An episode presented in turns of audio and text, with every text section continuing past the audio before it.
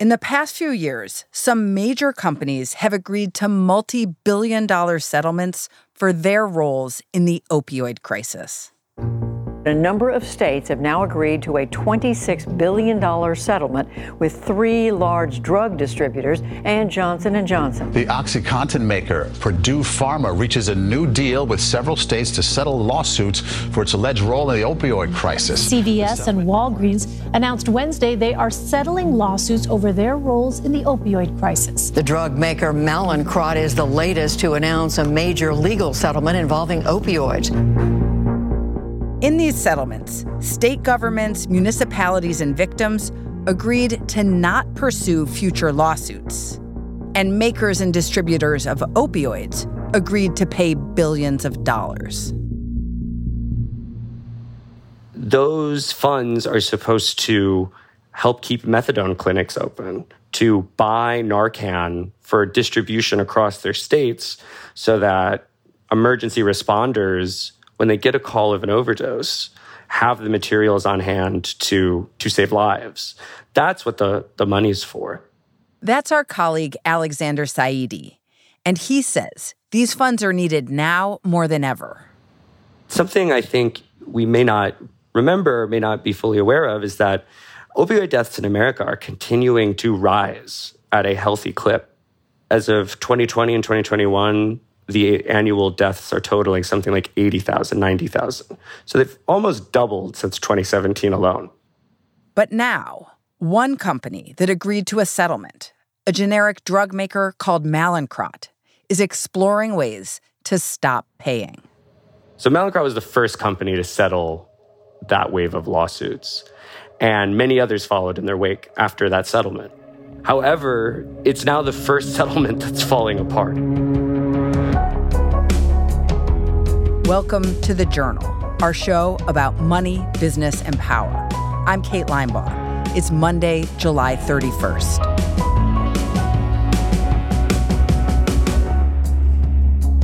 Coming up on the show, how one of the country's biggest opioid makers is trying to cut off more than $1 billion to opioid victims.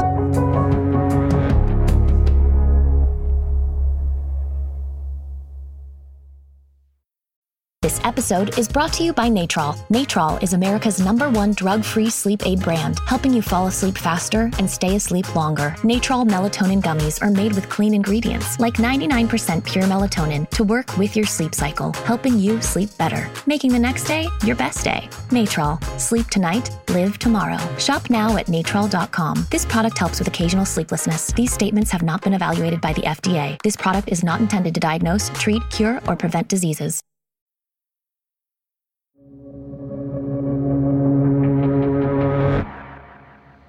Can you tell us about this company, Mallinckrodt? Do you want me to start at the beginning? Yeah. Mallinckrodt is a, a Missouri based pharmaceutical manufacturer.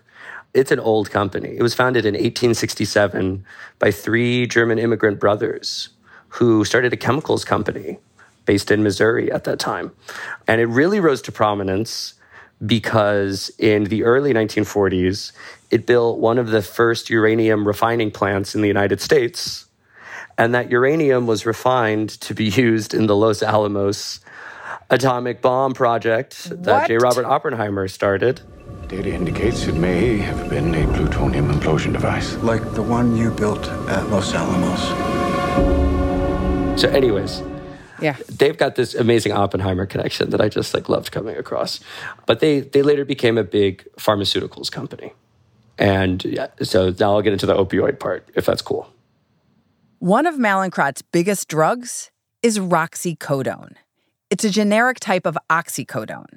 The most well known brand name is OxyContin, or Oxy, made by Purdue Pharma. Everyone knows about Purdue Pharma and OxyContin, and they certainly led the revolution in popularizing prescription opioids in America. But the generic drug manufacturers that wanted to imitate their success produced more pills than Purdue ever did on any given year, specifically starting in the mid 2000s and onwards. So, you know, anyone who's been prescribed opioids for, you know, moderate to severe pain, if they weren't given oxy, then they would be given a generic form, and the most common generic form would have been roxicodone. How big was Mallinckrodt as an opioid maker? I mean, they were the largest in the United States. And between 2006 and 2014, they manufactured something like 35% of all opioids in the United States, uh, which is billions of pills. Just, just huge amounts of production. Over the last two decades, the rise of opioid abuse has ravaged communities around the country. According to the CDC, more than 560,000 people died from opioid overdoses from 1999 to 2020. What was the company's role in the opioid crisis? Their role in the crisis is, is kind of twofold. The most important one being that, according to people like states attorneys general who sued them, they knowingly were filling orders to pill mill clinics that were distributing pills for illicit use, and they did nothing to stop those orders. Mallinckrodt has denied these claims. The cases against the company said that Mallinckrodt's pills were often sold on the black market. The pills are pretty well known on the, the streets. They're called M30s because of the M embossment on the front for Mallinckrodt and 30 on the back for 30 milligrams. They're one of the most commonly bought and sold forms of opioids on the streets, often called blues because of their blue color. Mallinckrodt eventually started to face legal issues. In 2010, the U.S. Drug Enforcement Administration told company executives that the agency viewed it as the quote kingpin within the prescription drug cartel. In 2017, the company agreed to a $35 million settlement with the DEA over alleged violations of the Controlled Substances Act. And since 2018, Mallinckrodt has been sued repeatedly by local and state governments and victims of opioid abuse. But, you know, a lot of documents came out of the woodwork during a 2019 investigation into the company. It showed that sales reps openly discussed how they knew consumers of the pills were rapidly getting addicted. And, and some uh, likened their pills to Doritos, saying, just keep eating them, we'll make more. And that, that's a verbatim quote from a, a sales rep talking about their pills. Really? Yes. Just keep eating, we'll make more. A company spokesman later called the statement, quote, outrageously callous. And beginning in 2019, the company tried to settle lawsuits with individual states and individual cities. But it was finding that it was like whack a mole. You know, you settle one, and, you know, there's three more popping up that you have to deal with. So they were facing this litany of lawsuits, you know, totaling into the thousands. And it was one of the main factors that caused the company to file for bankruptcy in, in 2020. The company filed for bankruptcy? Yes. The main factor that brought them into bankruptcy were these thousands of lawsuits. I mean, the damages sought by the totality of the lawsuits was in the trillions of dollars, which is like more than the worth of the entire company. So it used bankruptcy to deal with that. Right. And so by going into bankruptcy, did that alleviate its responsibility for these lawsuits? So it, it, it, stopped the lawsuits all at once, essentially. That's one of the legal benefits of filing for bankruptcy, is that there's a provision called the automatic stay, and it's a stay of litigation that's against you. It cannot proceed at that time. And while it can't stop criminal investigations or criminal lawsuits that are being brought against you, for civil lawsuits, it's a more effective way of dealing with the tsunami of claims against you.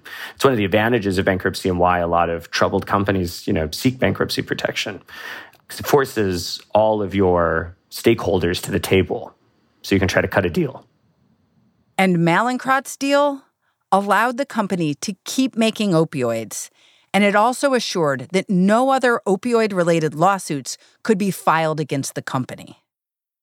And Mallinckrodt agreed to pay $1.7 billion to state and local governments and people affected by opioid addiction. So they had contractually promised payments of between 150 to 200 million every year after a first 450 million dollar payment in 2022. That was like what made the whole plan go live. They made a first payment. They got a release from all of the lawsuits that were brought against them and they exited bankruptcy. But then this year, Mallinckrodt missed a scheduled payment. And it has a new plan to try to get out of the settlement altogether. That's next.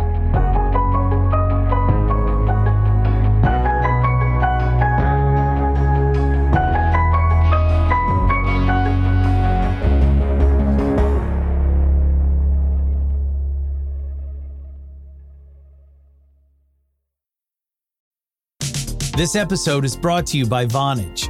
With Vonage Video API, your developers can easily create custom video experiences tailored to your business. Enhance every conversation with live video, whether it's delivering faster tech support, improving customer service, or enabling interactive meetings and events. Unlock the true video potential of your business. Discover how at Vonage.com. This episode is brought to you by Indeed.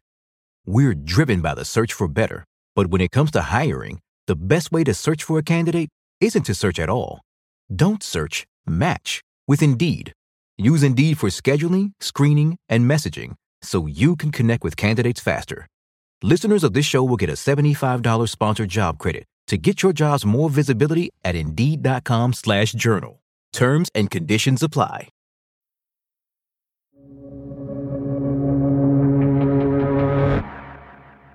Cracks began to show in Mallinckrodt's opioid settlement in June this year when the company missed a $200 million payment.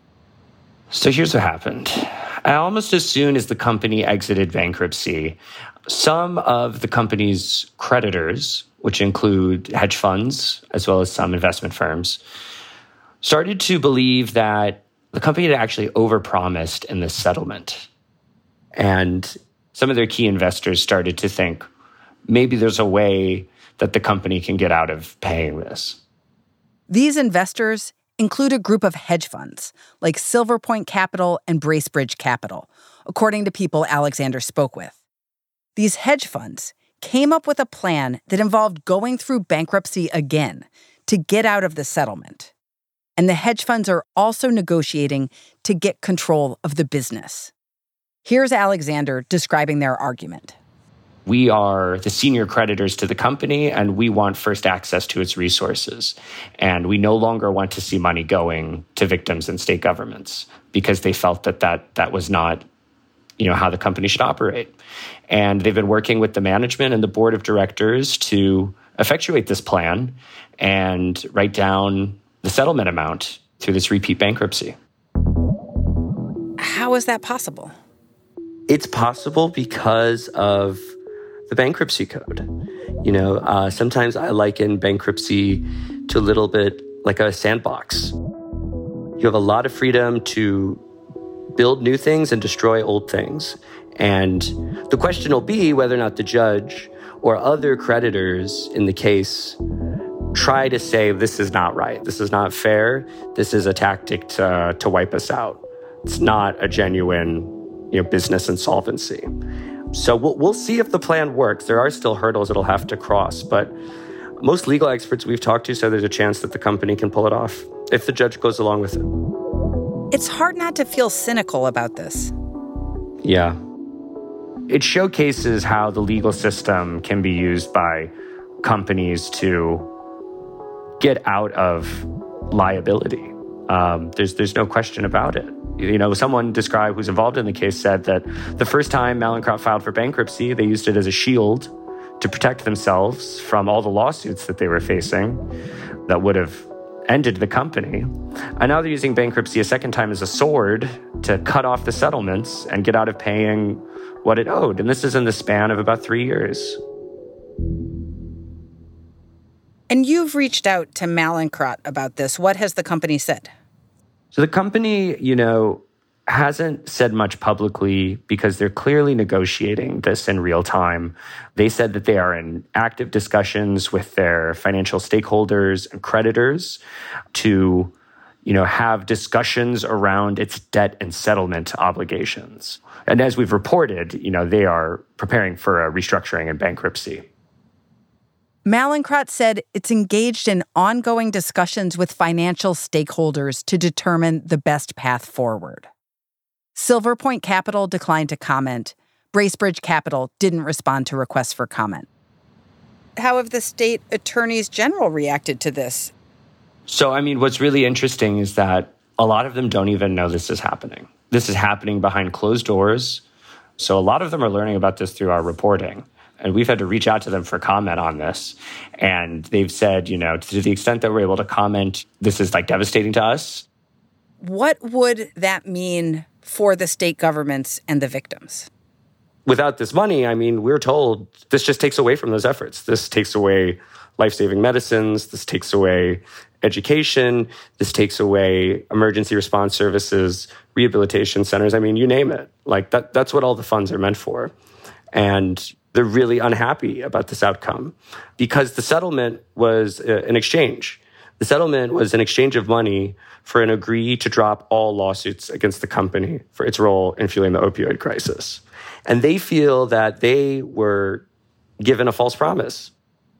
What were those conversations like for you? You know, it was um, it was disheartening, just because in those conversations you learned about the plans people had with the funds. We spoke with the guy based in South Florida who runs a nonprofit. He said, you know, this is devastating. The opioid crisis is not over. It's in fact getting worse.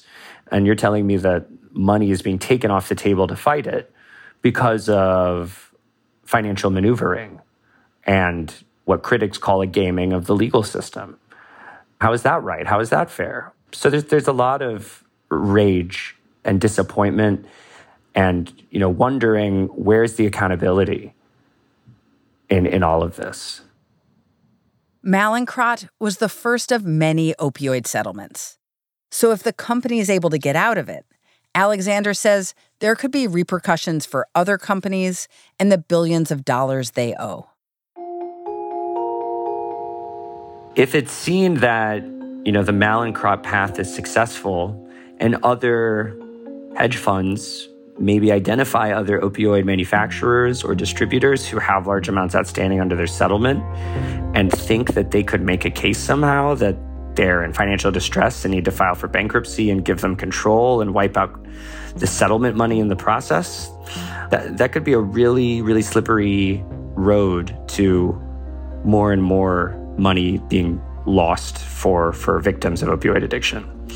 There's no guarantee that that would be the case, but it, it shows that there's a legal path to doing this. And if it, if it isn't stopped, uh, then I don't see why it couldn't be replicated in, in other companies.